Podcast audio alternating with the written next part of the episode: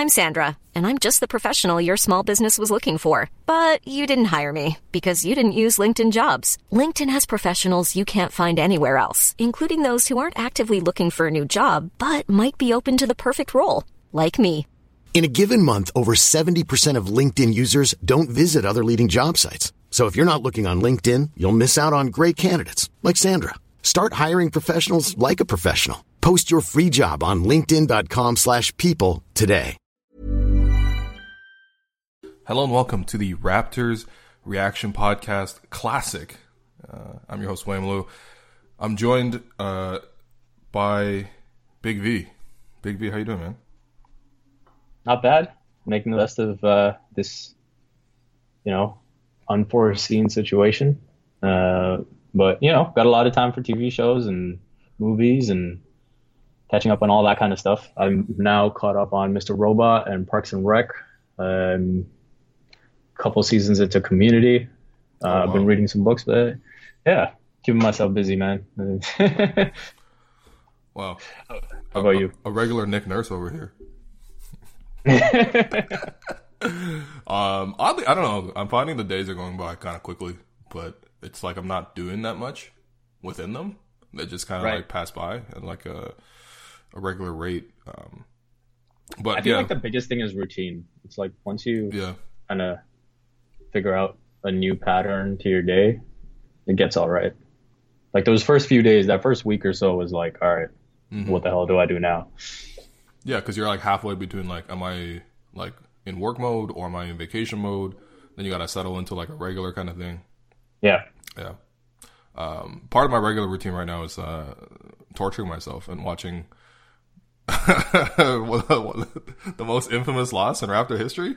Can we can we start there? So we're doing the Game Seven between the Raptors and the Sixers. No, not Game Seven last year, which would be um, you know not not necessarily something to go back and revisit right now because it's only a year ago, but um, the original Game Seven against Philly. This is uh, what was the exact date of this? May twentieth, two thousand and one, uh, where the Raptors uh, failed to advance to the Eastern Conference Finals.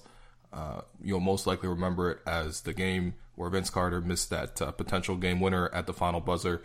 Uh, v, I'll just ask you first, like, where were you during all this? Um, I was in Dubai, man. Um, I I was so I probably became a basketball fan the year before this.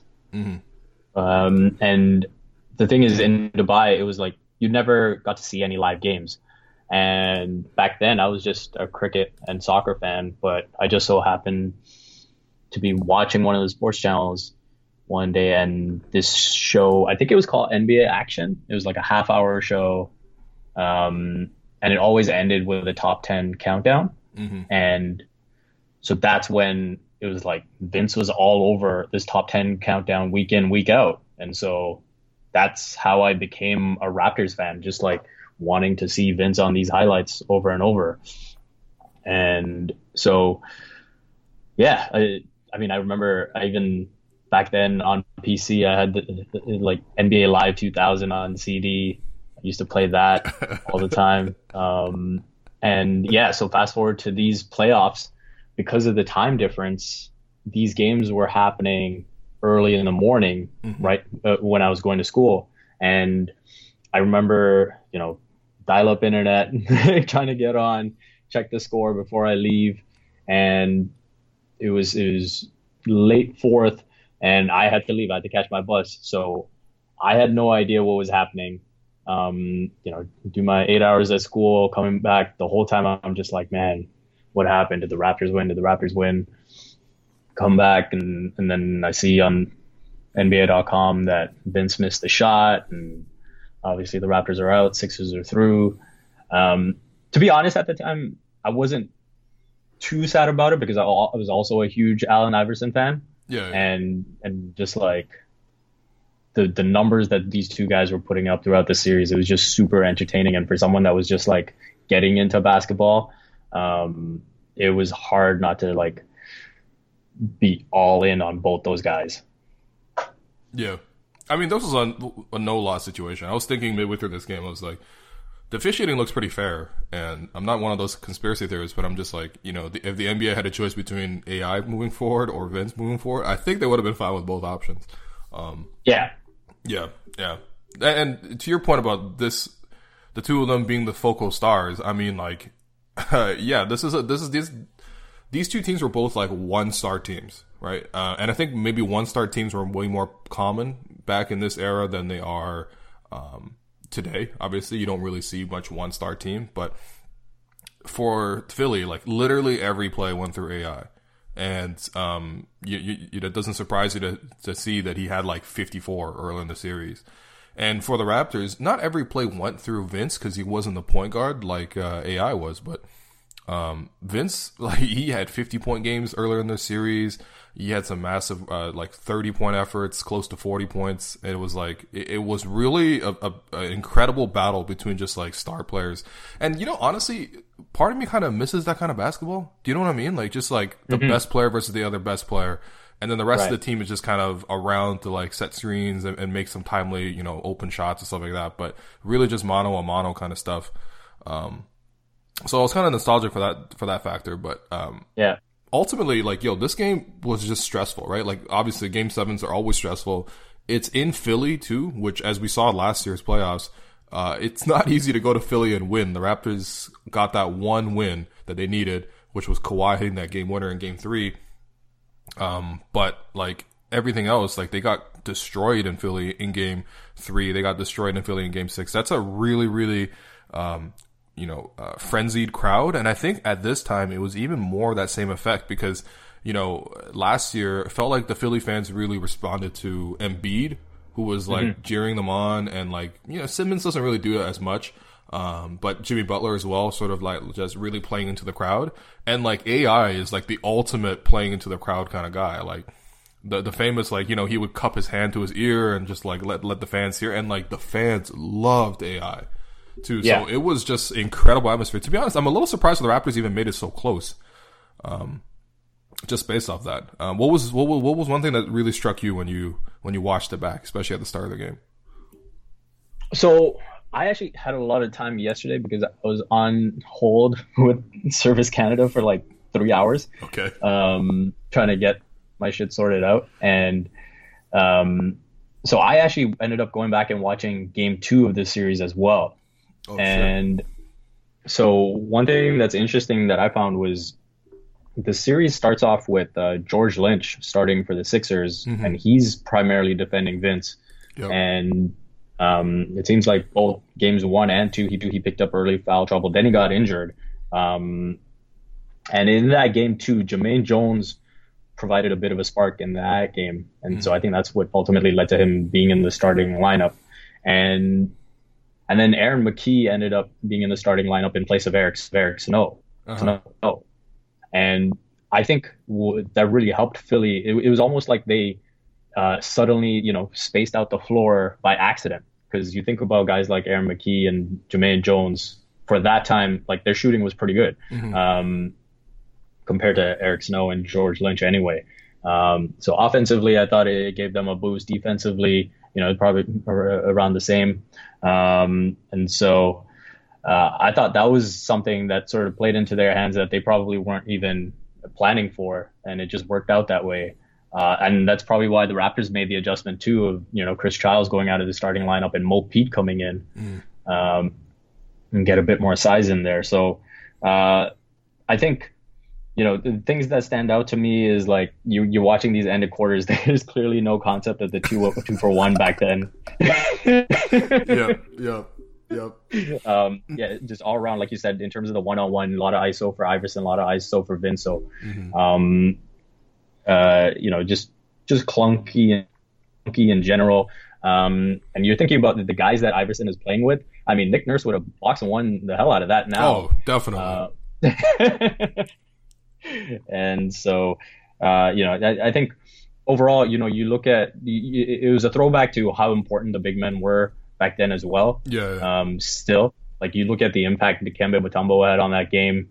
Um, and then I don't know if we want to get into this now, but I thought, you know, as much as we talk about the Vince shot at the end, mm-hmm. um, Antonio Davis, like that knock he picked up on, on his left shoulder Yeah. um, or his hand in general. Like I thought that really impacted the game because those minutes that he went out um, really hurt the team in that third and fourth quarter.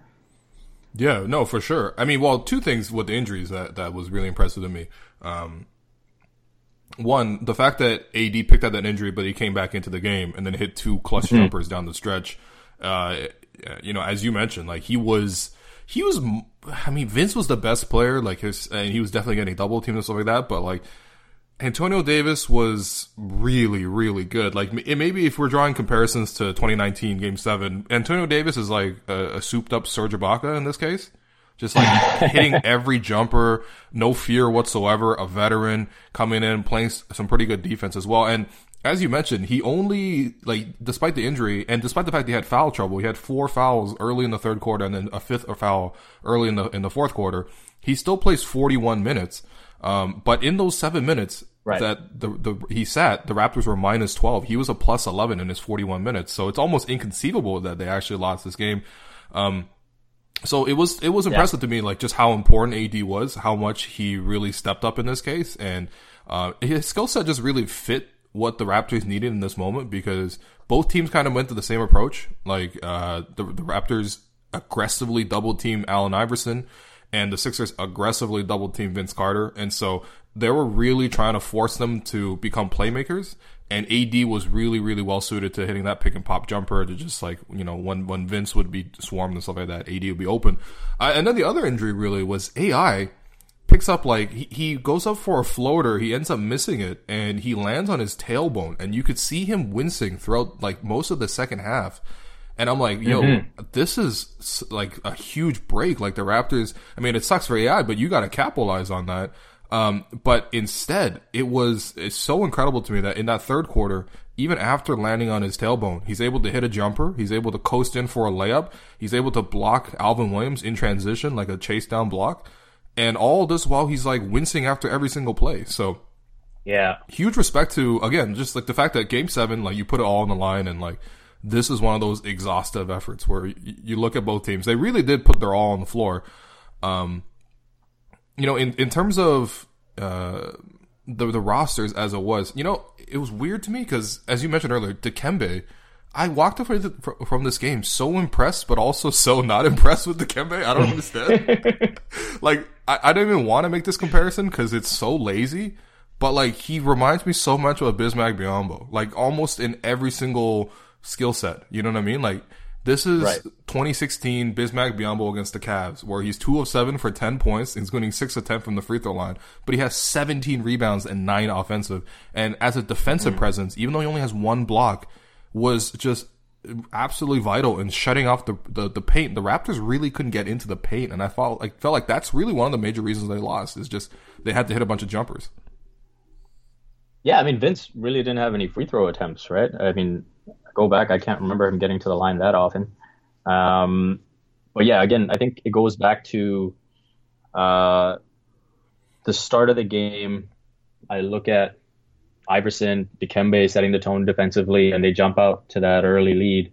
And I think in a game seven, when you're always sort of playing from behind and exhausting so much energy that way, it just, you know, especially when you're on the road, I think that home team just gains that little extra confidence that it's sort of their night. And and frankly, that was Iverson's season, right? Like Oh yeah, that was the year he was MVP, he was All Star Game MVP, scoring champion. Um, so you know, obviously he believed like everything was going to work out for him. But um, yeah, I think when I look at you know, obviously there's the narrative of the graduation and all that type of stuff, but I didn't I didn't feel like Vince played uh, all too differently than what I saw in game two. Um, and I mean, frankly, if there is a bone to pick, I'd probably say his defense. I thought, yeah. you know, I, I thought he, sh- he should have given more. Like the number of shots he gave Aaron McKie wide open and wasn't even like looking to contest. That that was the thing that bothered me the most. Um, I thought offensively, you know, I think both teams made it clear that they were going to say, hey, I mean, the Raptors were saying anyone but AI. Um, the Sixers were saying anyone but Vince. And so I thought Vince did a good job of, you know, distributing the ball, yeah, getting other guys involved. And, you know, we saw Alvin hit some big shots. Mo Pete had a couple of nice stretches. Um, and so offensively, you know, I don't, I don't think there's too much I could complain about, but um, defensively, I thought he was really lacking. And, you know, I don't know if that's focus or intensity or whatever it is, but uh, yeah, I thought he gave Aaron McKie way too much space. Yeah.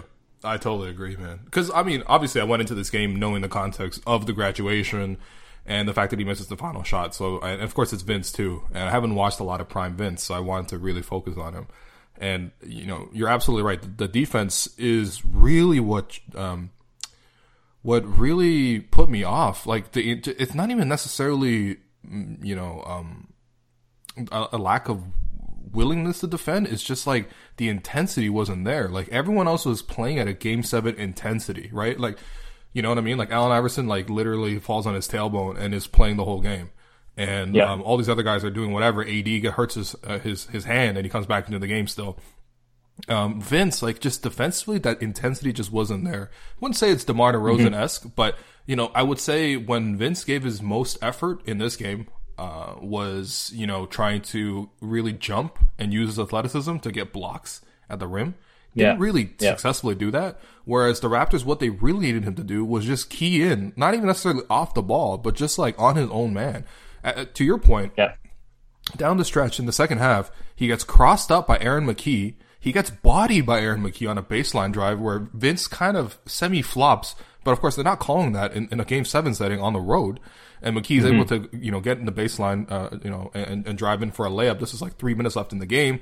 He gets caught in a screen and he lets McKie hit an open jumper. This is again still in the fourth quarter, and then he doesn't box out McKie with 40 seconds left. Like literally, he's just on the weak side. All you gotta do is box out your man in that situation.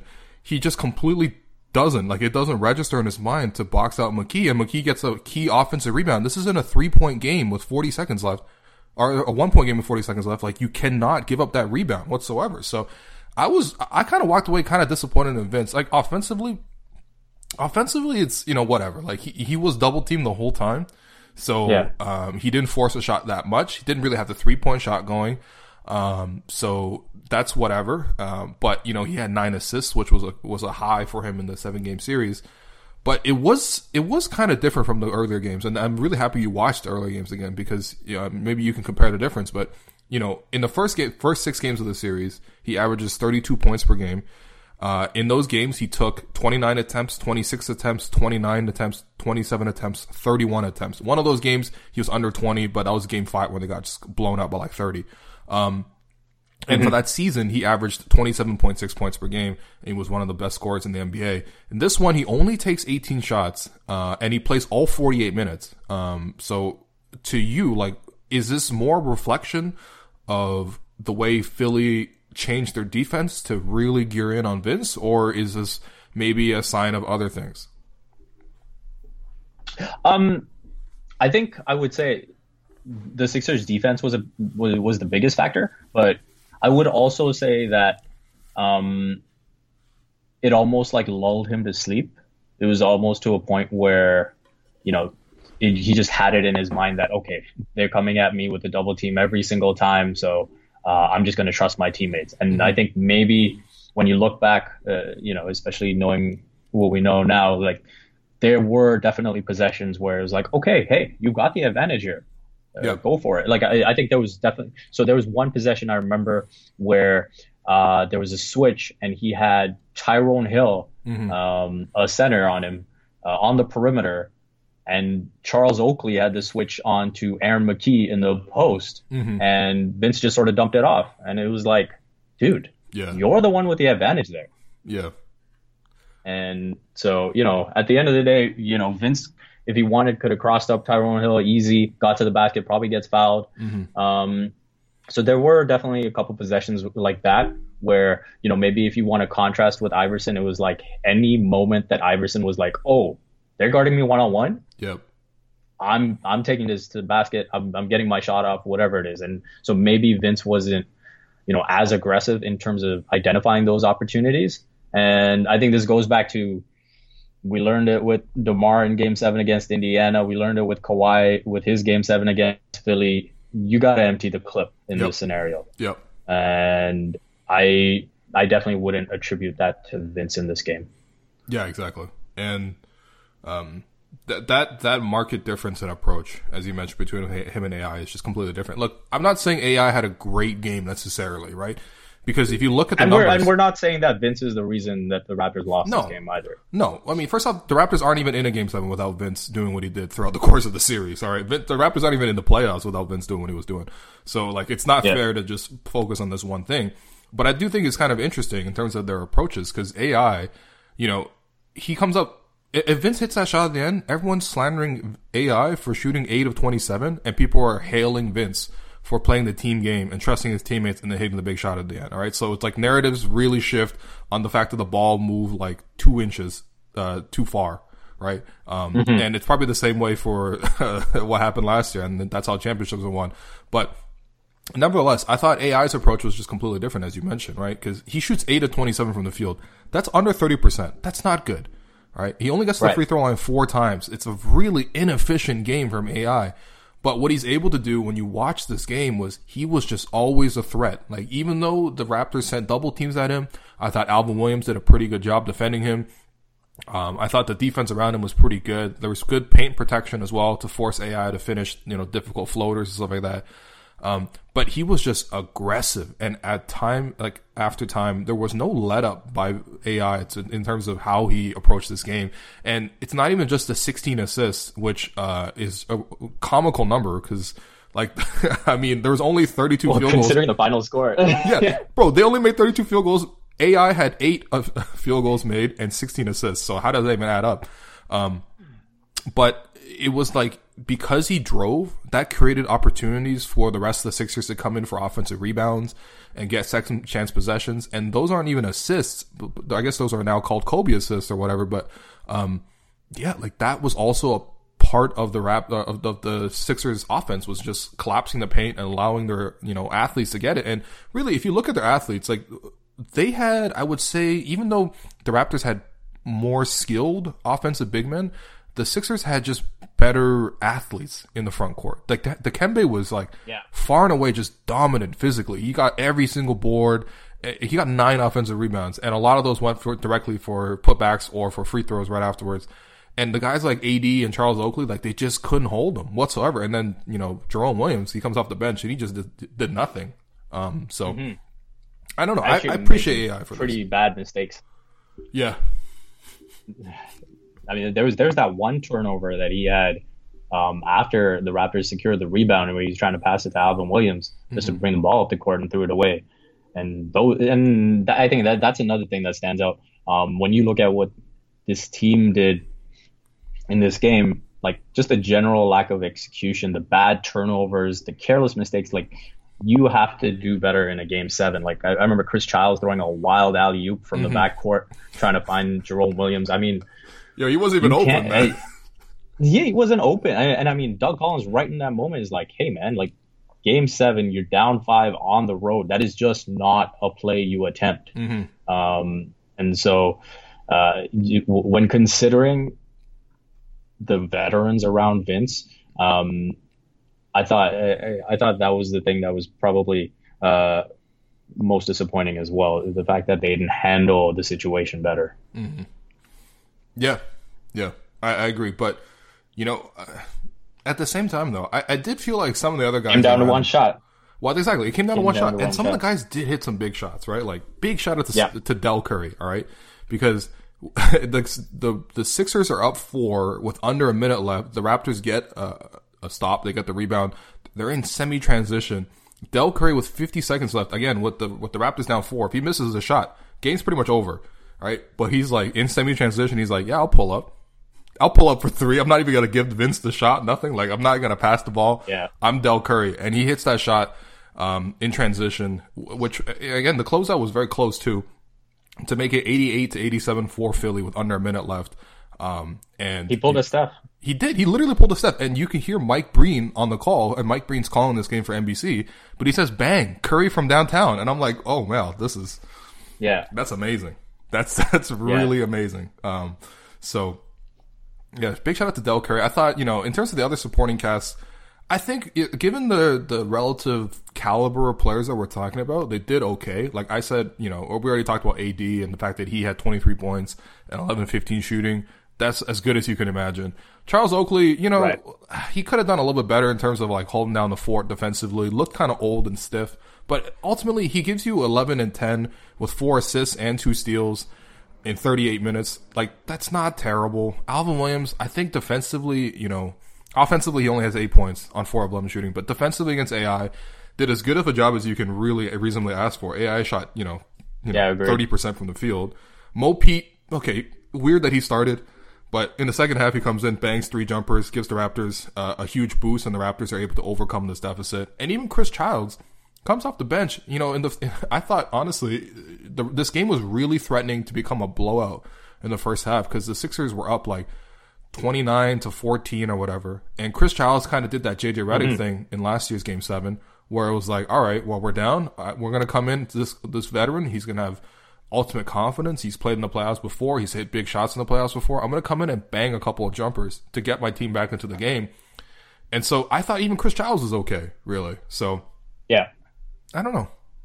No, no, no. I, I should say it's probably in you know reference to the start of that game right. and where that's where you expect like the veterans to be like, okay, you know, we're going to take care of business. We're going to you know be smart with the basketball and all that. Um, but yeah, pretty much from the start of the third quarter, like that was a different team. Mm-hmm. Um, and yeah, the first half, uh, the Raptors that showed up, I thought that was pretty disappointing. But yeah, from the second half on, onwards, like that was the team that you maybe expected to see right from the start of the game. And I thought the execution was much better on both ends of the floor, and that's probably probably why they came back uh, and were able to make it close in the end. Um, but yeah, ultimately, I think you know, in a game where both teams were sort of trying to take away the other team's superstar. Mm-hmm. It was going to come down to who who made which of the role players made bigger plays, and then you look at some of those jumpers that Eric Snow made. Oh my uh, You look at some of those shots that made. Um, you know, those are the ones that that really hurt. Eric Snow, man. okay, but here's the thing. I didn't watch a lot of basketball this time, so like my impression of Eric Snow was like Cavs Eric Snow, and I'm like, he's not gonna do anything in this game. And then he comes off the bench, and like in the fourth quarter, he hits a whole bunch of like open top of the floor jumpers, and like just to support um support AI, and I'm like, damn, like this guy's killing us, man. Um, yeah, I guess yeah. this was his peak too, because he was averaging this season, oh well, ten points a game he was like a consistent like 12 point per game guy, but like, yeah, man, like it's mostly, I, I, I mean, 10 points a game back then was like a solid 15, 16 now. That's fair. That's fair. And he was a good defender. I thought he, he played good defense in this game too, but yeah, um, definitely the supporting players for this, for Philly definitely stepped up here. And I honestly just think that like, you know, it, it ultimately is a really, really close game. And, uh, it, it's just, you know, these are just the margins and, and, and we understand that, especially now that the Raptors have won the championship you have some very, very narrow margins. And this is literally a one point loss on the road. Honestly, the Raptors, it's not like they came and embarrassed themselves whatsoever. Like, it sucks that they missed a shot. It sucks that, um, the franchise started going downhill after this point. Um, because Vince gets hurt mm. and, you know, like, uh, they make some bad signings. They trade picks for Dikembe, uh, or not Dikembe. They, they make, they trade some picks for, um, Hakeem.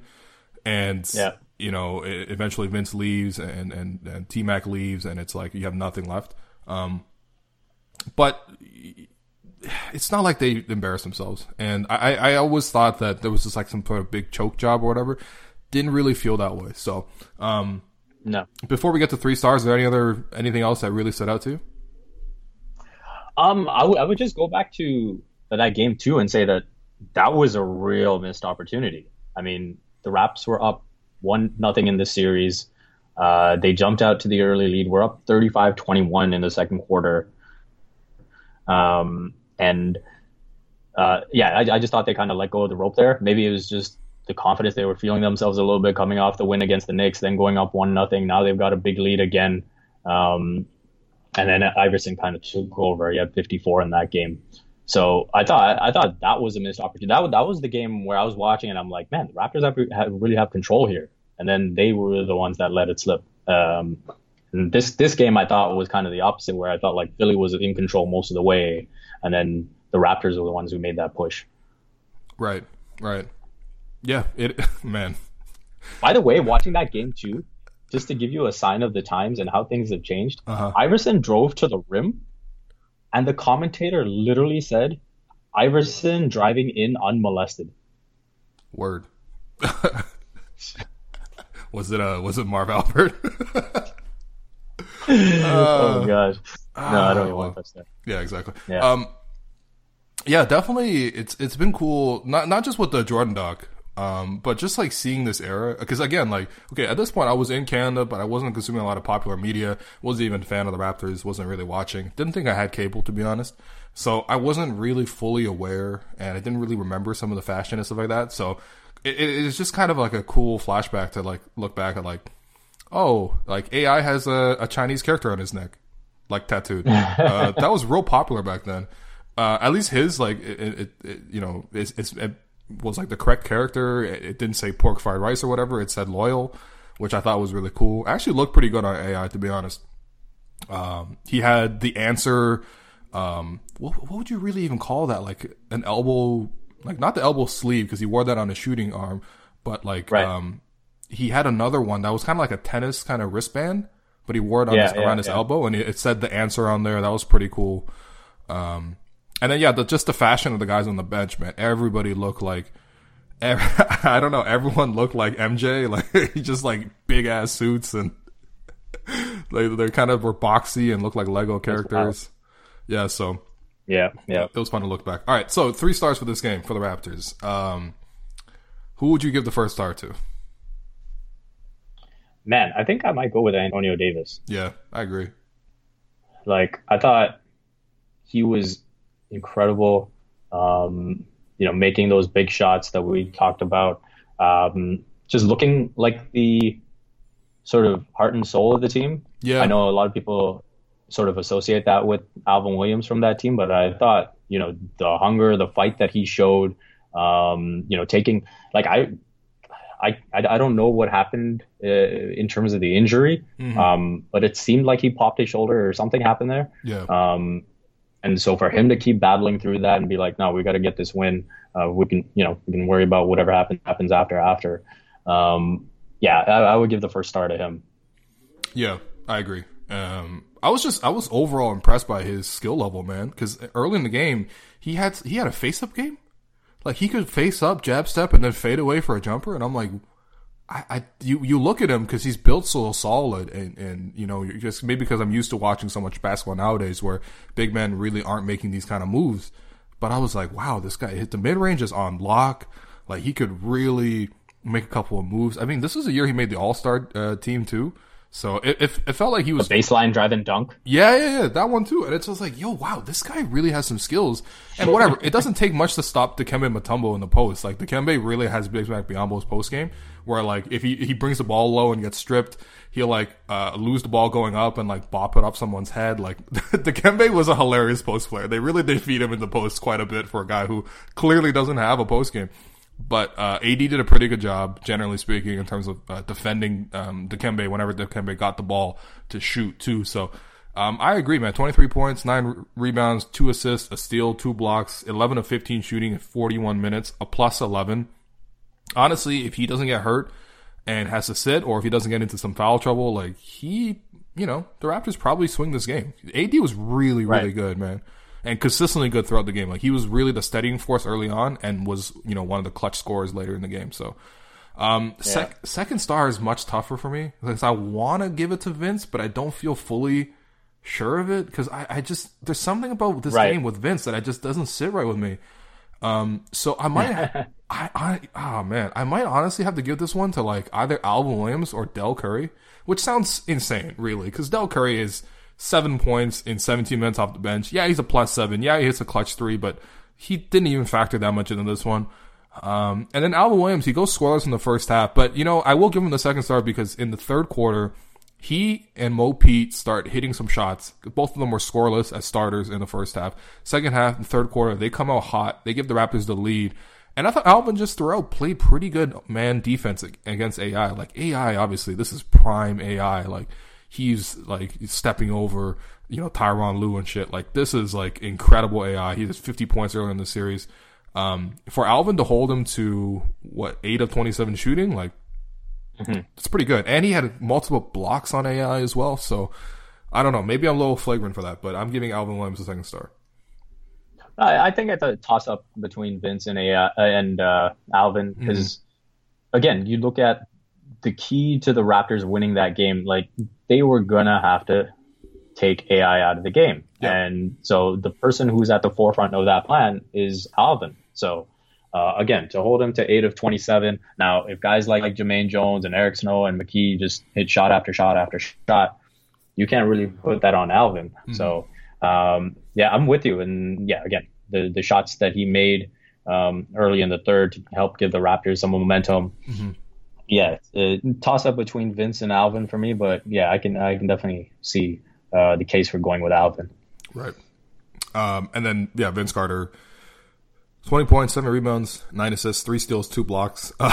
pretty good. Um, but six of eighteen. And got, gotta respect gotta respect that he played all 48 minutes. Yeah, he did. He really did. Um, and even to my point earlier, like I didn't feel like he was playing that great defensively. He still has three steals and two blocks. Like that's Yeah. the thing. When, when a superstar is a superstar, you really believe that he's capable of doing anything, Right. And you kind of expect him to do everything in, in that in that sense. And that's and I think that's probably why I'm walking away, you know, a little bit disappointed because, um, yeah, it's just like when you compare what Kawhi did in Game Seven versus what Vince did in Game Seven. Obviously, totally different situations, but um, yeah, it's it's clear. There's there's there's definitely levels. Uh, in terms of the Gerald Henderson Award, man, there's a lot of options here because, as we mentioned, um, a lot of guys for Philly really stepped up. But for me, it has to be Jumaine Jones because a never heard of Jumaine Jones. B I don't think he really did much in the NBA. And when I looked it up, this season, Jumaine Jones averaged 4.7 points per game. Uh, did not start. Now, as you mentioned, George Lynch gets hurt, so they need someone to fill in. Um, but Jumaine Jones more than filled in. All right, Jumaine Jones had 16 points and four rebounds, six of nine shooting. I would say he was like if you combined both Mike Scott and James Ennis into one player in last year's uh, series against the Sixers, and if you took both those contributions, mixed in a little Greg Monroe as well, and I'm like, yo, this guy was because you just didn't expect him to do anything, and the fact that he gave you 16 points, which is the third leading scorer on the Sixers, efficiently, and he put a lot of guys in foul trouble, like he gave AD his fifth foul and, and made him sit, like, wow, he was he was really good for a guy who I thought was just nobody, you know. Yeah, I think it's got to be Jumaine Jones for sure. And then, you know, I thought even those minutes that he played against the Raptors' second unit, I thought um, you could see the frustration the team kind of had with Jerome Williams in those situations because. I mean, that's that's where again that spacing kind of helped Philly, right? Because Jerome uh, JYD was just uh, too big to kind of guard him, and so uh, Jumaine Jones was making cuts, getting open shots, um, sort of beating him in transition kind of thing. And so I, th- I thought for sure he, he he gets the Gerald Henderson. I mean, that's not the type of guy you want to get beat by in a game seven, but Bro. ultimately he was the difference maker. This is why home court advantage is important too, because you get hustle guys who Yeah, uh, at home are entirely different than hustle guys on the road. Um, Mm-hmm. And you look at it. If this game was at home, probably JYD is the one having 16 points off the bench.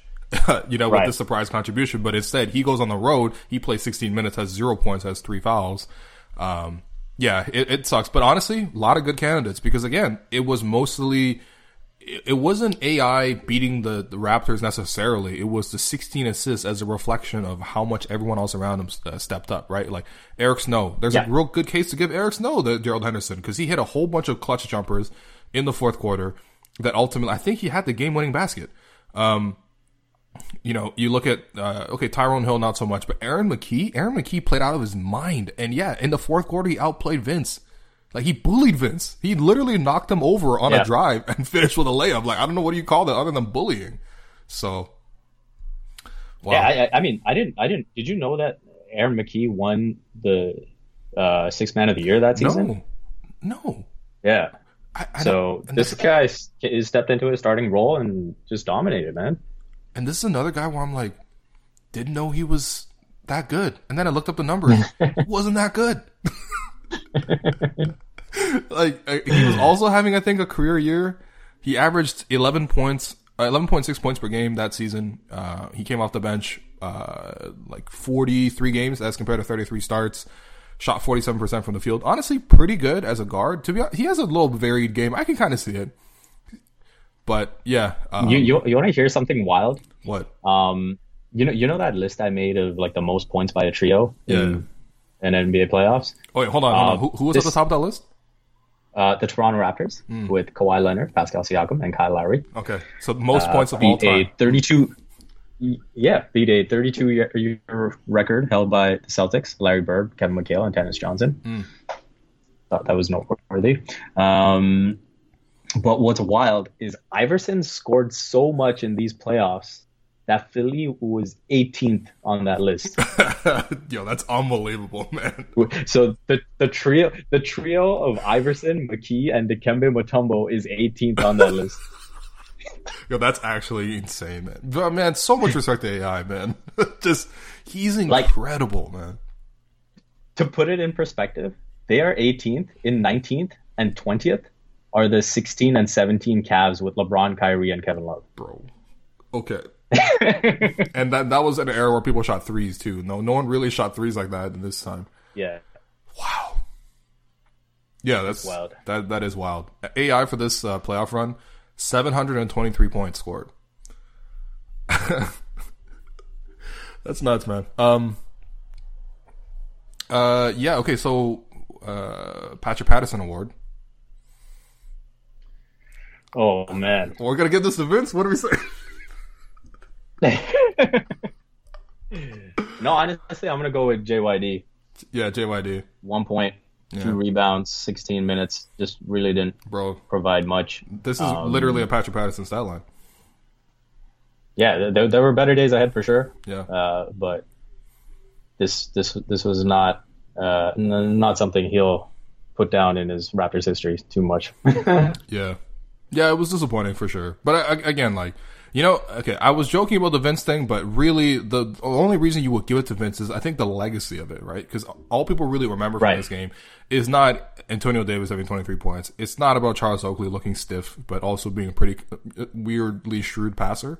Um, it's not about Al Williams' defense. It's not about all this other stuff, clutch shots by Dell Curry or Chris Childs. It's really about Vince. I think that's the legacy of this thing. It's because you know, he never played in a bigger game than this for the rest of his career. And, it, you know, um, he's like, yeah, he's played like 20 plus years. Um, but this was the biggest game of his life and he ever played in. And all people ever remember is that he missed the final shot and the circumstances of the graduation, which I also went back to look at because I wanted to make sure that it wasn't I don't know if I want. I wanted to make sure that if I'm talking about this game, I, I knew what was going on. And there's there was lots of reporting, a lot of lot of coverage. So the context here is that Vince, you know, he promised his mom that he would graduate, which I think is extremely noble, and that uh, a lot, obviously a lot of athletes, you know, make this promise to their parents, um, but they don't ultimately go back and complete it. Uh, Vince, I think he played three years in college, and then he did the last year on correspondence but still, uh, you know, it, it's great that he achieved this, and it's just unfortunate that the day of the graduation was the same day of Game Seven. Um, again, I'm sure he didn't plan it this way; he had no chance to do so.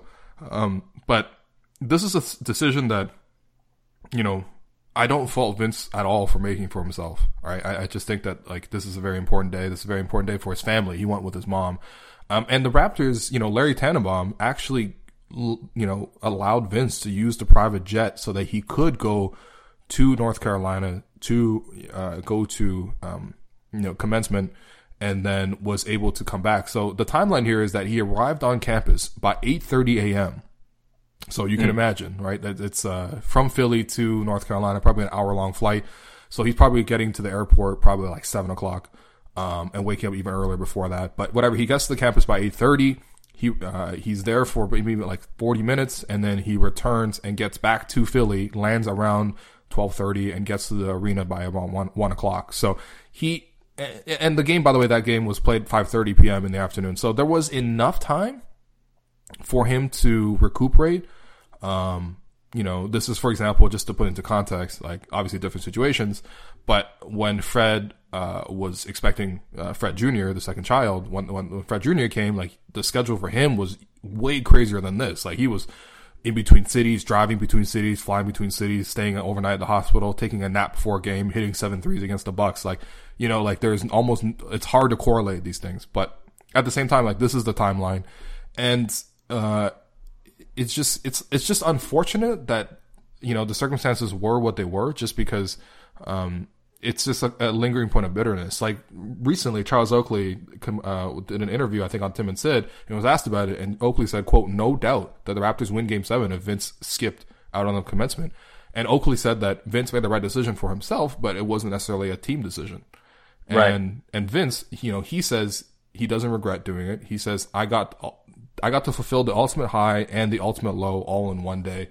Um, but yeah, like I don't know. What are you, what are, what are your thoughts on this situation? Because it, it sucks. I don't like prying people into people's private lives, but at the same time, before Game Seven, I could see why people are upset. Yeah, I mean, I fully respect the decision. I mean, just from my own personal experience, I didn't care too much to go to my graduation, but I went because you know, at the end of the day, I know it meant a lot to my parents mm-hmm. because you know they came to this country, they sacrificed a lot to come here, and that was like a big moment for them, right? Yep. And so that's why. So I can completely see why he wanted to do that for his mom. Um, and so, yeah, I, I, don't have any complaints about him doing that at all. Um, but I do see the other side of it. I mean, I remember reading a while back that Vince said, "Oh, you know, he asked." You know, the guys on the team if anyone had a problem with it. Mm-hmm. And he said no one said anything back then. But I also remember Alvin Williams saying, "Yeah, that's true. Vince did ask us, but it was also a situation where we're not going to tell another man what to do in a situation like that, and we just hoped that he would make the best decision, mm-hmm. uh, you know, for the team, kind of thing." And so, yeah, absolutely, you know, he did what was best for him. Um, I don't. I, I, th- I think it is unfair to associate the graduation with it, but at the same time, you know, one thing I've always said is there are so many sort of permutations and combinations of how uh, things can affect your gameplay, mm. which is why I think in general NBA players, most NBA players love to keep a routine. Right. Right. And so I think when you do things to throw off that routine, then I think the likelihood of that of, of having an off night just goes up. Mm-hmm. Um, and so yeah, I think at the end of the day, he did what was best for him when you consider all the factors, was it in the best interest of the team? Maybe not. Right. Look at you saying computations and permutations like you're a, Clyde, a real Clyde over here. like I'm watching the MSG broadcast. Um, yeah, absolutely, man. And I just think it's kind of lame to to to focus that much about it. I mean, I would much rather focus on his approach in the game and how he played, and if you want to say Vince didn't play his best game, that Vince didn't necessarily play the type of game that you need to win a game seven, I could entertain those arguments. I could see it. And what ultimately what we're talking about is basketball. This is just this is not basketball. This is life, and sometimes life is real messy. You know, you know, uh, and yeah. you, you you have situations where the biggest game of your career is also um, probably one of the biggest days of your life, and so yeah, I, I, just ultimately feel for him. You know what I mean? And, and and for the family and whatever the rest of the Vince stuff. I mean, I think at the time people really thought about superstars in a different way than they do now. There's more of an acceptance now of superstars doing what they want. Superstars basically making their decisions and it's expected and no one's shocked. I think people really, especially in Toronto, like we just didn't fully grasp that at the time. So small things like Vince's mom wanting a parking spot or some shit like that, like people really did um, yeah, I don't know, but yeah, that was wild. Yeah, why couldn't you have a parking spot, man? Yeah, like what's the big deal? What's going on? Um, you can't comp yeah, parking? like, come on, bro. what are you saying? Yeah. That see, that's more on the Raptors than it is on Vince. All right, I don't care.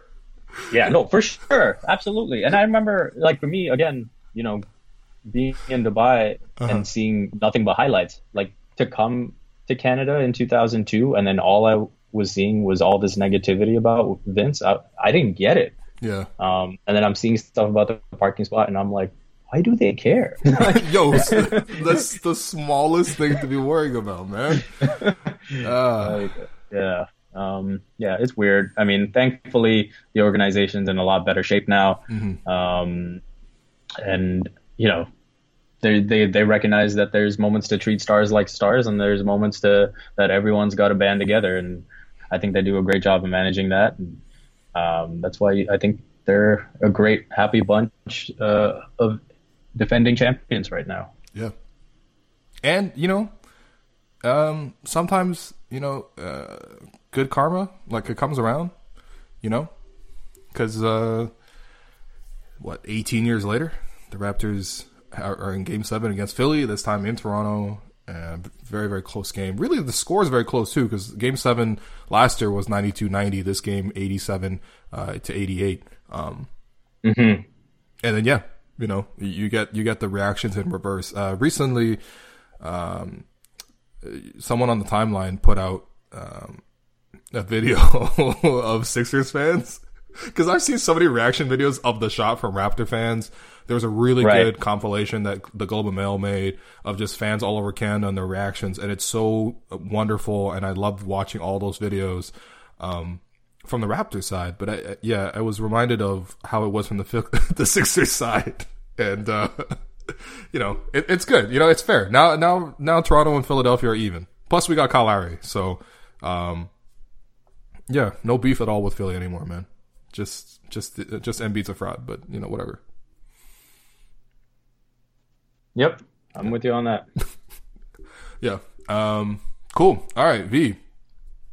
Thanks for doing this pod. Um, do you have since you're a, a, a diehard, longtime Raptor fan? Is there a classic game that you would recommend um, that I should also check out? Oh man, a classic game to check out it doesn't always have to be on this scale. Like obviously, look, it's the first one I did was Jordan, the win over Jordan's Bulls, and then this game against Philly. Like, um, obviously, those are two of the most memorable and significant games in franchise history. It could right. be something simpler, like I don't know, the Donyell Marshall 12 threes game or some shit like that. So, so that- one of my personal favorites is uh, from the Chris Bosh era, the game where the Raptors were in Boston and they just they, they I think they had like a 50 40 90 night. Oh, really? Um, heck, they might have had a 60 40 night uh, oh, 90 wow. night. Um, and they played incredibly well in Boston. Mm. This was when, you know, all those Bosh KG comparisons were being made and, you know, th- this was that Celtics team and there was one play towards the end of the third quarter where Jose's bringing the ball down the court and the Celtics are on a run and KG is just barking uh, at him the yep, whole way. Yep. Yeah, he's yeah, on yeah. all fours too. Yeah, yeah, yeah. And and then Jose ends up having an assist to I mean, I, I want to say Anthony Parker might have been Jason Kapono or someone okay. who hits a three. Um, and then Jose just tells him to shut up and go back to the bench kind of thing. okay. Um, Oh, and the Raptors end up winning that game. So that that is a personal favorite of mine. Um, if that's available somewhere, I would definitely go back and watch that one. Right. I, by the way, I found this game. So the, the way you describe it, it sounds like the Raptors blew them out. And when you look at the shooting percentages, the Raptors shot 58% from the field. They shot 71% from three. They shot 15 of 21.